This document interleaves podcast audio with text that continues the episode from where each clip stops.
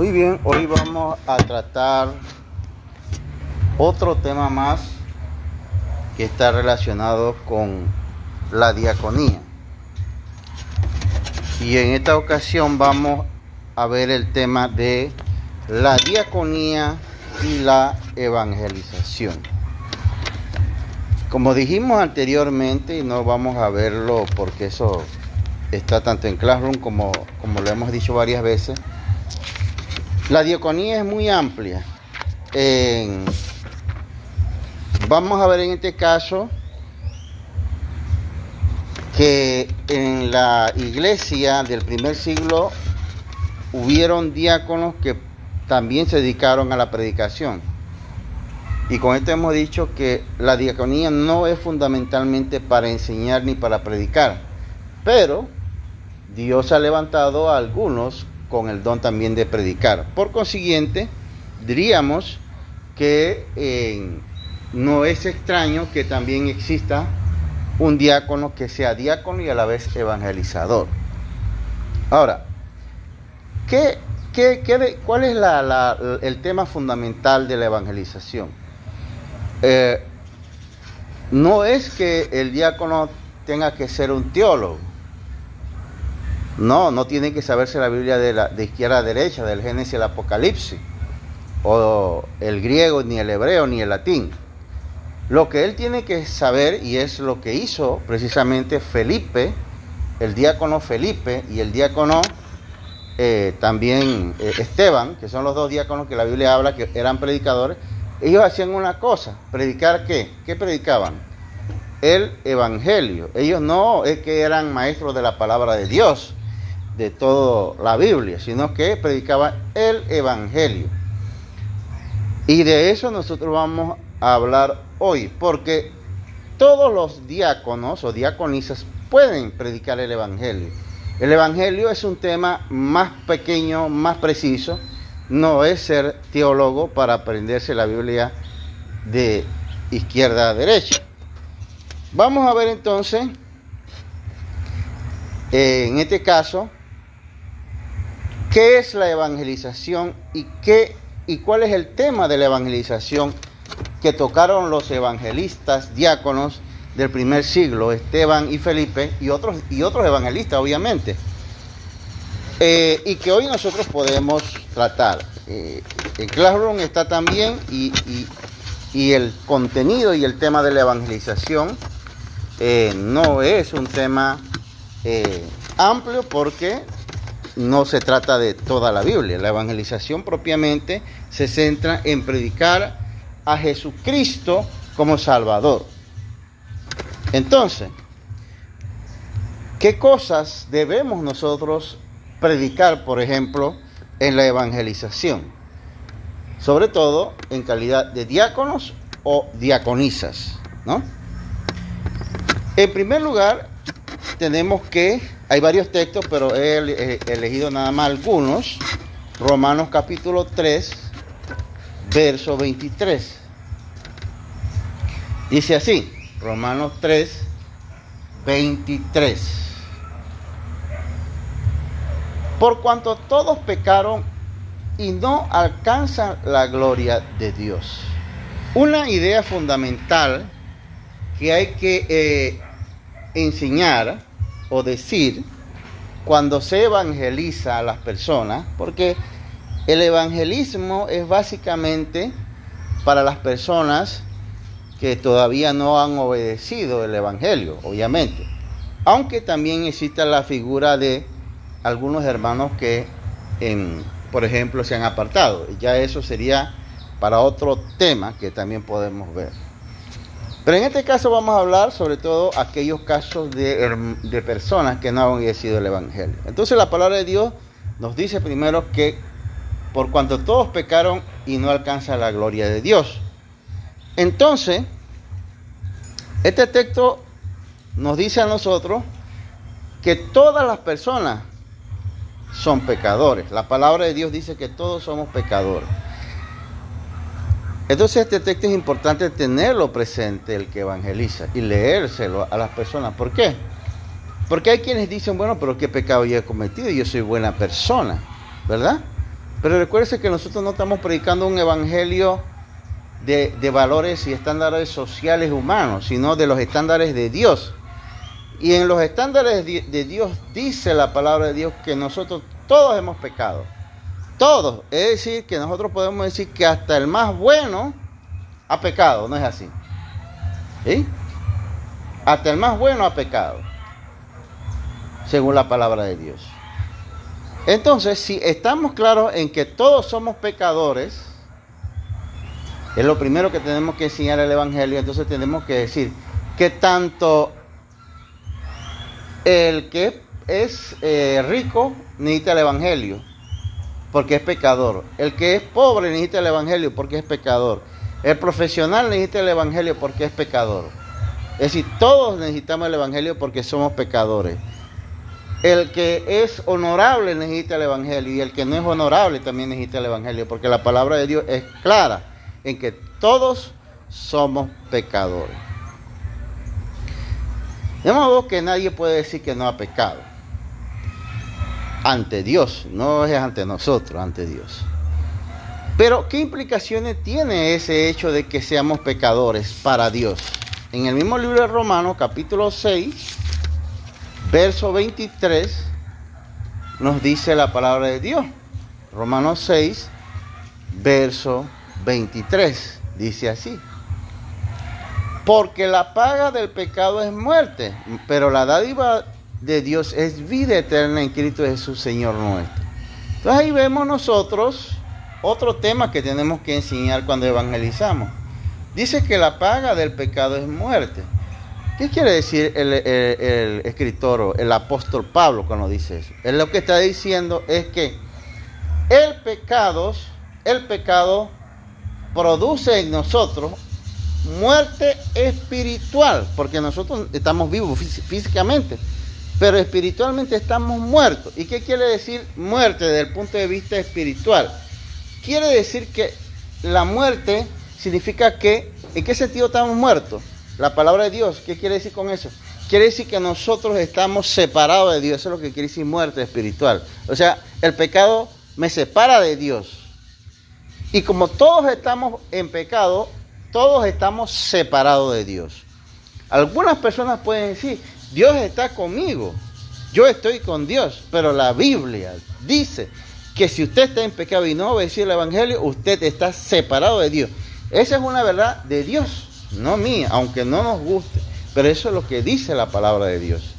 Usted está muerto, dice la palabra. Usted está separado de Dios. Y eso hay que decirlo con seguridad y firmeza, porque nosotros no podemos hablarle de la salvación a las personas si primero no lo convencemos de que es pecador, ¿no? Entonces, de, luego que nosotros hemos establecido estos dos puntos claros, fíjense que no, no se trata de usar mucho texto para evangelizar. Claro, eso, el aprendizaje nos ayudará a nosotros a mejorar cada día más la evangelización. Pero el primer aspecto que tenemos que dejar claro ante toda persona que llevamos el evangelio es, uno, que es pecador; dos, que está separado de Dios porque está muerto. Luego vamos a leer según a los Tesalonicenses ahora, en el mismo tema del evangelio, según a los Tesalonicenses, capítulo uno.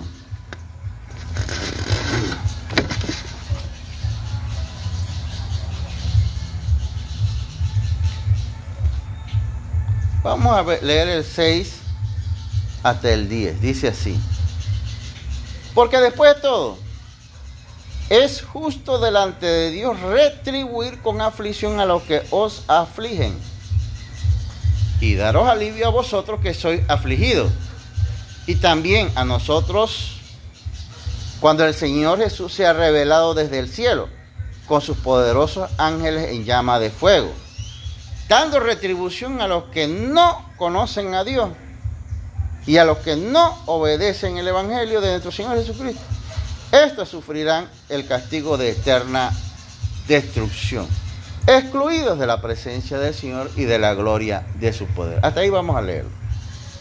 Con este texto, que es otro texto clave que tenemos que tener para evangelizar. Por eso, El, evangeli- el, el diácono puede ser evangelista, va a evangelizar, no va a explicar toda la Biblia. Aquí dice, ¿qué cosa dice aquí en este tercer punto? Fíjense, el primer punto que hemos visto es que todos somos pecadores. El segundo punto es que estamos separados de Dios porque somos muertos. Pero hay un tercer punto que es el que más nos lleva a nosotros a pensar en la evangelización. Vamos a leerlo de nuevo. Dice: cuando el Señor Jesús sea revelado desde el cielo con sus poderosos ángeles en llama de fuego. La Biblia dice aquí que Jesús vendrá un día. Entonces, nosotros, todos los cristianos, pero especialmente los que estamos en diaconía, tenemos que ser sensibles. ¿En qué sentido sensible? En que Dios está diciendo que Jesús va a llegar por segunda vez en llama de fuego, hermano. Ya no va a venir como ser humano, sino en llama de fuego con sus poderosos ángeles, dice. Y ahí dice qué va a venir a hacer. No, ni siquiera el apóstol dice, no sé qué va a venir a hacer, a lo mejor le va a traer una pastilla. No, dice ahí, dice ahí. Vamos a leer. Dando retribución. Retribución quiere decir pago a los que no conocen a Dios y a los que no obedecen el Evangelio. Entonces, los que hemos obedecido el Evangelio, los que sabemos, los que creemos con fe que Dios existe, los que creemos que Dios eh, trajo primeramente un diluvio, los que creemos que Dios castigó a Sodoma, lo que creemos que Dios realmente no es una leyenda, sino una verdad que ha pasado. Sabemos que un día va a venir Dios. ¿O no es así? Entonces, ¿a quién quiero yo salvar como, como, como hermano, como diácono?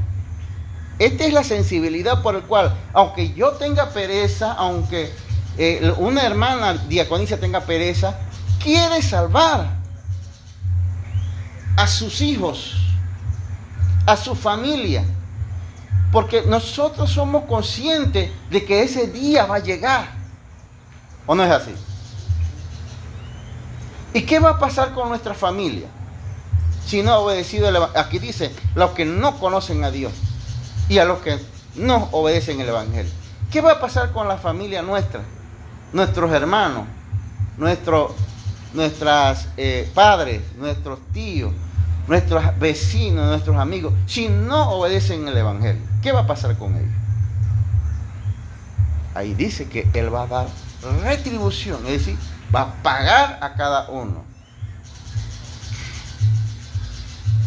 Noé predicó, dice la Biblia, ciento veinte años. Ese hombre de verdad que predicó. Lamentablemente dice que no, ni uno se convirtió, lo más grave, ni uno solo. Pero él, a pesar de eso, él no se cansó de predicar. ¿Por qué? Porque él estaba convencido de que Dios iba a hacer justicia.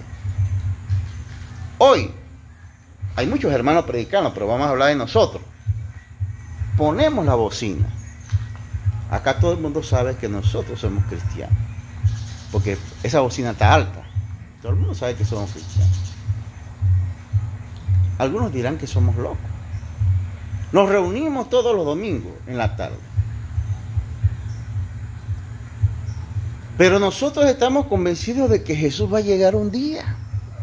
Y Él no viene con paños tibios. Aquí lo dice. Él no viene a...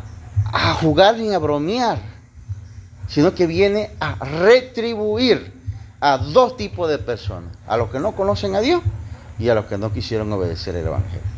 Entonces, cuando estas cosas yo las reflexiono, yo me pongo a pensar en mi familia, por ejemplo, y yo creo que cada uno de ustedes piensan en lo mismo. Yo me pongo a pensar, por ejemplo, en mi hermano que no obedece el Evangelio, que está apartado. Yo me pongo a pensar en varias familias mías que no obedecen el Evangelio. Yo me pongo a pensar en personas que no obedecen el Evangelio. Entonces, es algo por el cual nosotros, a pesar de eso, nos esforzamos. Nos esforzamos. Alguien dirá, pero Leopoldo, ¿por qué tú inviertes pagando radio, pagando software? Porque yo por lo menos quiero salvar a uno. Beatriz quiere salvar por lo menos a uno. Y, y, y, y esta Nayi debe tener el deseo de salvar por lo menos a uno. Porque a uno que salvemos, lo salvamos de esto. Porque no se va a enfrentar a cualquiera. Dios no es cualquiera. Dios no es cualquiera, ¿no? Seguimos. Por eso es que nosotros en el evangelizar también le podemos leer segunda de Pedro tres, nueve y diez. Vamos a leer segunda de Pedro tres, nueve y diez. Porque la gente dice, sí, pero eso lo predican y predican y siempre es lo mismo. La gente está en eso. Estamos en pandemia y nadie hace caso. ¿Qué dice la palabra de Dios? Vamos a ver, dice. El Señor no se tarda en cumplir sus promesas. Según algunos entienden la tardanza, sino que es paciente para con vosotros, no queriendo que nadie perezca, sino que todos tengan, vengan al arrepentimiento. ¿Por qué Dios no ha venido todavía? Porque Él lo ha prometido. ¿Pero por qué todavía no ha venido? Dice, porque es paciente. Porque Él no quiere destruir a nadie. Pero lamentablemente un día tiene que venir. Él quiere que todos procedan al arrepentimiento. Pero claro, la gente dice, pero ha pasado dos mil años y todavía nada. Pero en la mente humana ha pasado mucho tiempo. Pero en la mente de Dios probablemente ha pasado dos días nada más. Mira lo que Él dice en el verso ocho. Dice, pero amados, no ignoréis esto. Por eso se refiere abajo sobre el tema de la tardanza. Que para el Señor, para Dios, no para mí, un día es como mil años. Y dos, como dos mil años, pues. Entonces, ¿cuántos días ha pasado para Dios si, si lo vemos así? Como Dios lo ve. Dos días. Dos días nada más ha pasado. Dos días nada más ha pasado. Para mí ha pasado mucho tiempo, pero para Dios ha pasado nada más dos días. Y a lo mejor él diga, en el tercer día ya yo acabo esto.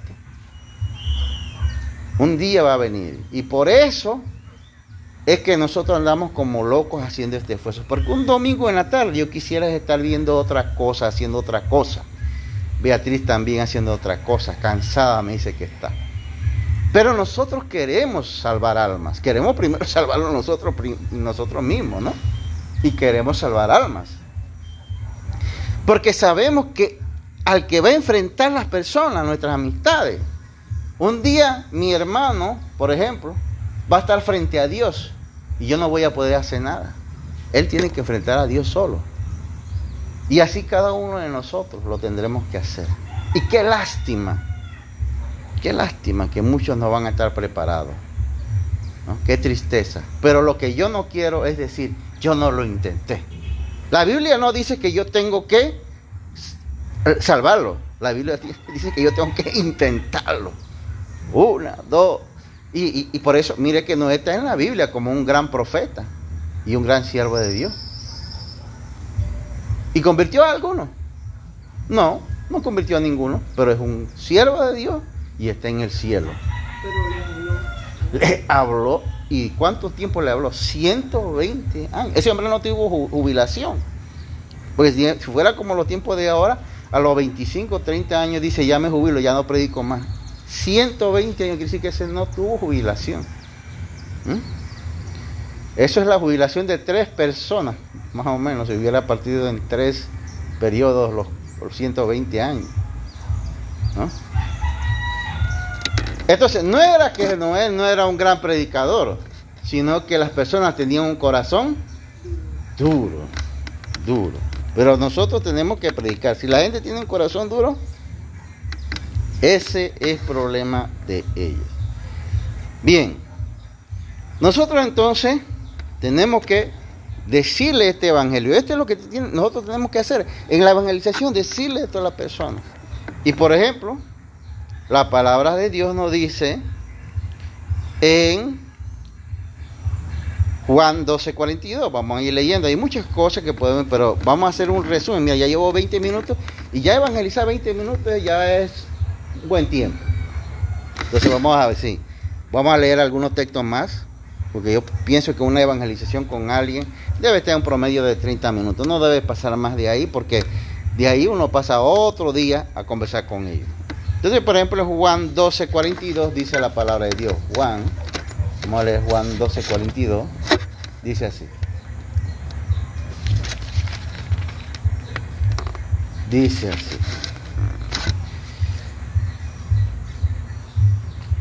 Sin embargo, muchos, aún de los gobernantes, creyeron en él, o sea, en Cristo. Pero, por causa de los fariseos, no lo confesaban para no ser expulsados de la sinagoga. ¿Por qué es importante leer este texto? Pero porque usted entra hasta en una cantina y la gente del borracho dice, yo creo en Dios. Dice Santiago, los demonios creen y tiemblan. Aquí dice la palabra de Dios. Juan dice que los gobernantes creyeron en Jesús. Pero, ¿cuál era el pero? No lo confesaban. ¿Por qué? Por temor a los fariseos. Porque no querían que los expulsaran de la sinagoga. Es decir, en la sinagoga era un lugar de estatus social, ¿verdad? Entonces ellos no querían que los sacaran de ahí y quedar por ahí como por diosero. ¿Qué dice ahí? Ahí dice, prefirieron la gloria de los hombres a la gloria de Dios. Prefirieron la gloria, porque ellos no querían eh, perderse el estatus, la, la, las ventajas que daba el estar en la sinagoga y estar con los fariseos. ¿Mm? Entonces, creyeron. Hoy tenemos gente que creen en Dios, pero no tan prefiere irse a paseo. Prefiere irse a paseo, no quieren confesar a Dios porque no quieren perder privilegio.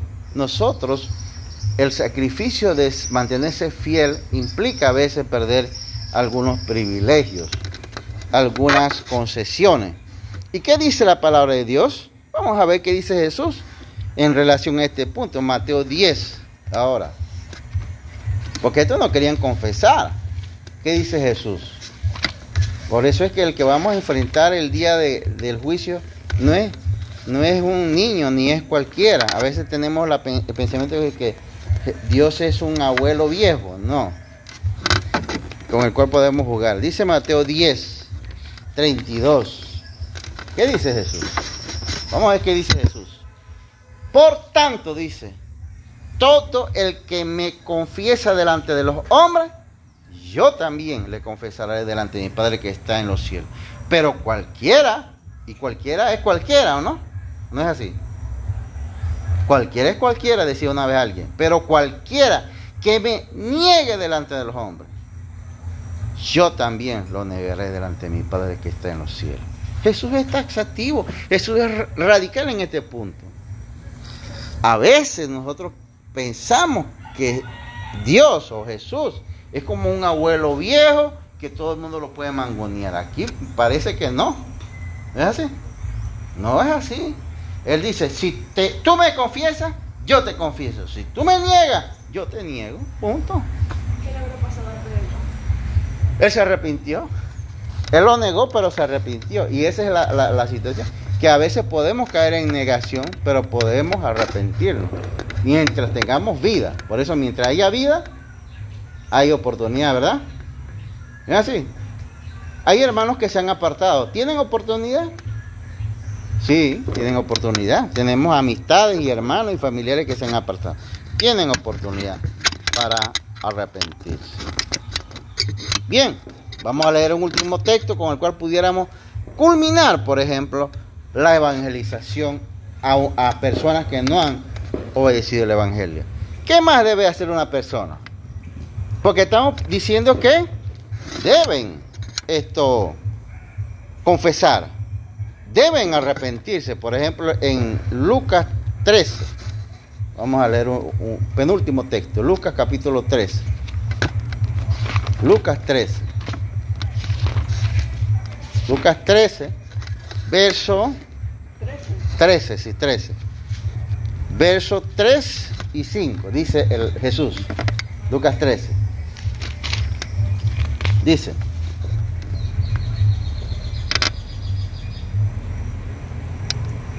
vamos a leer el cinco.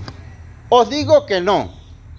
Al contrario, si no os arrepentís, si no os arrepentís, dice Jesús, todos pereceréis igualmente. Aquí Jesús está diciendo algo importante en cuanto al evangelio, que es el arrepentimiento. El arrepent- y Jesús lo dice con claridad: si no os arrepentís. ¿Y qué quiere decir arrepentir? Porque alguien dirá: ¿pero qué es eso? La palabra griega, que mucha gente no le gusta ir al, al, al griego, quiere decir, arrepentir significa cambiar. O sea, en otras palabras, Jesús está diciendo: si no cambian, perecerán. Por eso es que aquí el punto es, Jesús dice: si no os arrepentís, si no cambian, perecerán.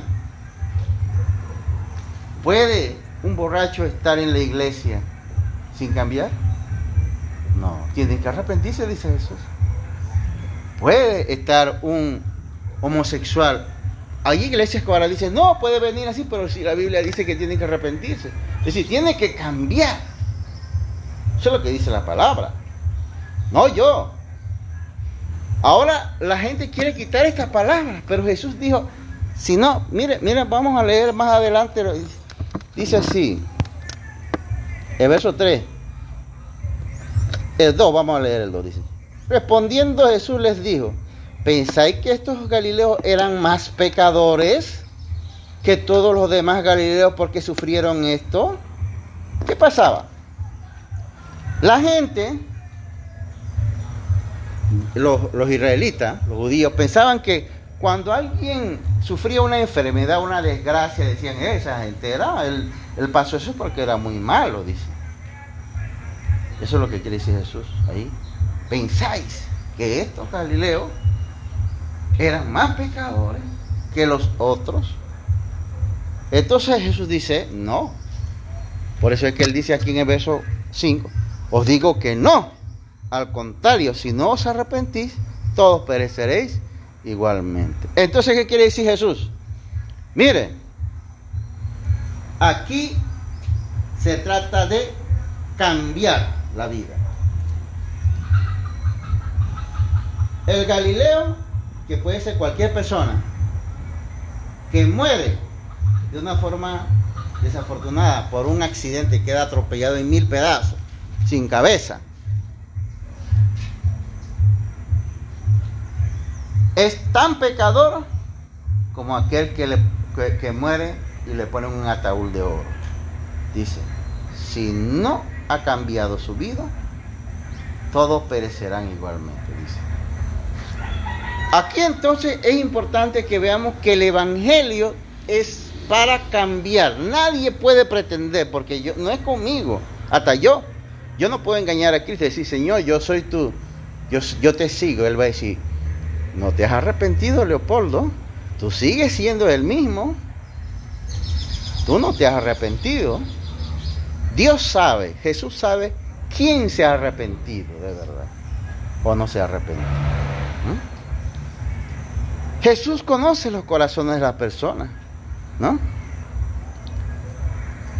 Dice: ¿o pensáis que aquellos dieciocho sobre los que cayó la torre en Siloé y los mató eran más deudores que todos los hombres que habitan en Jerusalén?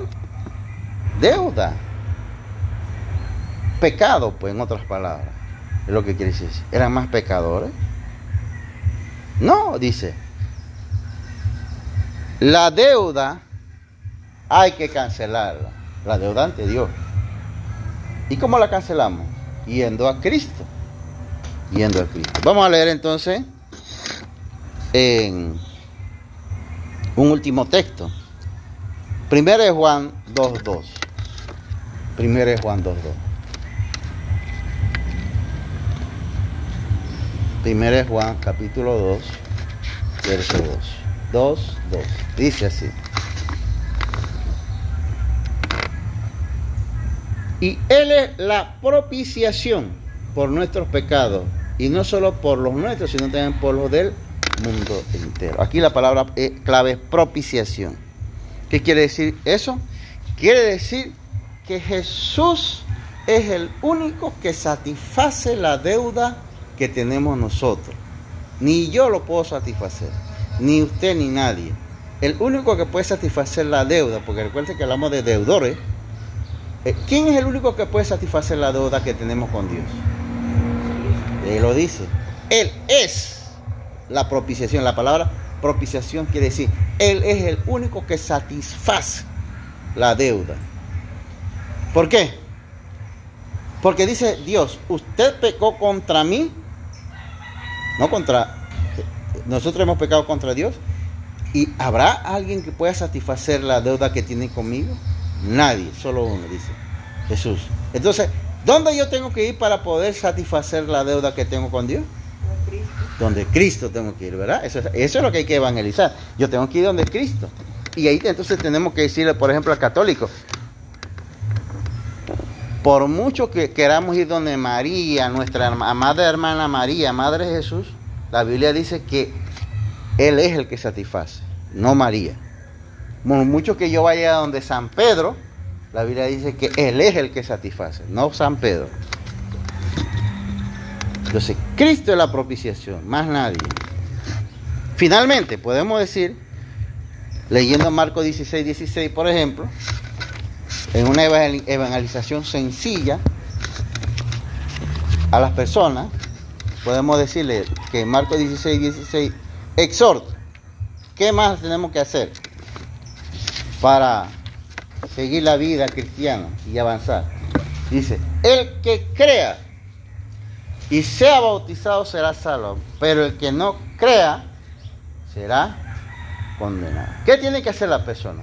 Creer, tener fe y bautizarse para perdón de sus pecados, dice la Biblia, ¿no? Y de ahí en adelante tiene que luchar duramente, aferrándose a Cristo hasta que Él venga. Y sigue el tema. Podemos decir que, por ejemplo, dice en Apocalipsis, ¿no?, dará la corona de vida a los que han sido fieles. ¿Ah? A los que han sido fieles. Eh, no quiere decir que no vamos a trastabillar. Trastabillamos. Y ejemplo de eso es Pedro. Negó a Cristo. ¿Pero por qué Pedro sigue en la lista de los que van al cielo? Porque él se arrepintió. Él negó, pero dice, lloró amargamente, ¿no? Y ese lloro amargo significa que él se arrepintió. Nosotros vivimos siempre arrepintiéndonos ante Dios, porque siempre estamos negando. Jesús lo negó, pero nosotros podemos estar en la vida negándolo de mil formas, ¿no? Eh, digo, Jesús, Pedro. Entonces, en Marcos, cuando salió a evangelizar, dice, Pablo se molestó porque dice que él dijo, no más, ya yo no sigo evangelizando más. Pero después se arrepintió y se convirtió en, en un gran evangelista. Está, por ejemplo, ejemplos de varios que en el camino eh, no han podido, pero que han, se han levantado. Así que la idea no es caerse, sino levantarse, ¿no? Este es el evangelio, que cualquier hermano lo puede te- manejar estos textos, mejorarlo, hacerlo más breve según como sea la oportunidad, como, pero con esto se llega a la evangelización. Y cualquier hermano y cualquier diácono y diaconisa puede evangelizar a cualquier persona. Compartir el evangelio, esta es la idea, compartir el evangelio, ¿no?, con cualquier persona. El diácono, la diaconisa puede hacer, o el hermano en Cristo lo puede hacer. No tiene que ser apto para enseñar, porque el que es apto para enseñar ya tiene que saber más Biblia. Ese es otro terreno. Pero para predicar el evangelio, esto que hemos enseñado, lo puede hacer cualquier hermano, cualquier hermana. Y si alguna hermana siente el llamado, hermano o hermana, siente el llamado de compartir el evangelio con sus familiares, con sus vecinos, estos son los textos básicos. Básico que puede aprender y tener escrito.